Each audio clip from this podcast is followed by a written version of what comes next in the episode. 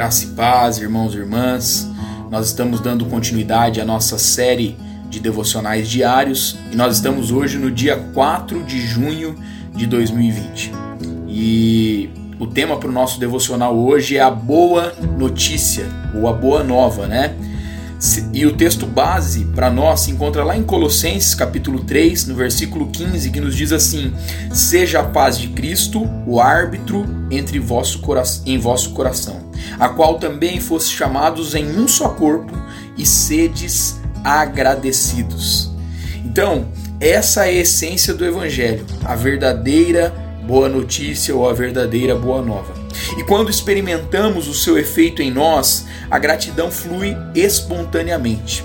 EJ Conrad, ele diz que uma das marcas distintivas de uma pessoa não regenerada é a ingratidão. Às vezes pensamos que pessoas são ingratas porque são infelizes. De fato, o oposto é verdadeiro.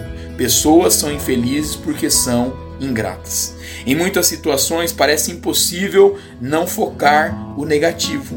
Matthew Henry, escritor americano, passou por uma dessas situações, atacado por ladrões que o feriram e levaram sua carteira com todos os documentos, escreveu em seu diário: Sou grato, em primeiro lugar, porque essa é a primeira vez que fui assaltado. Em segundo lugar, sou grato porque, ainda que tenham levado minha carteira, não tiraram minha vida. E em terceiro lugar, sou grato porque fui roubado, mas não roubei. Então, um coração agradecido é a única coisa que temos para oferecer a Deus.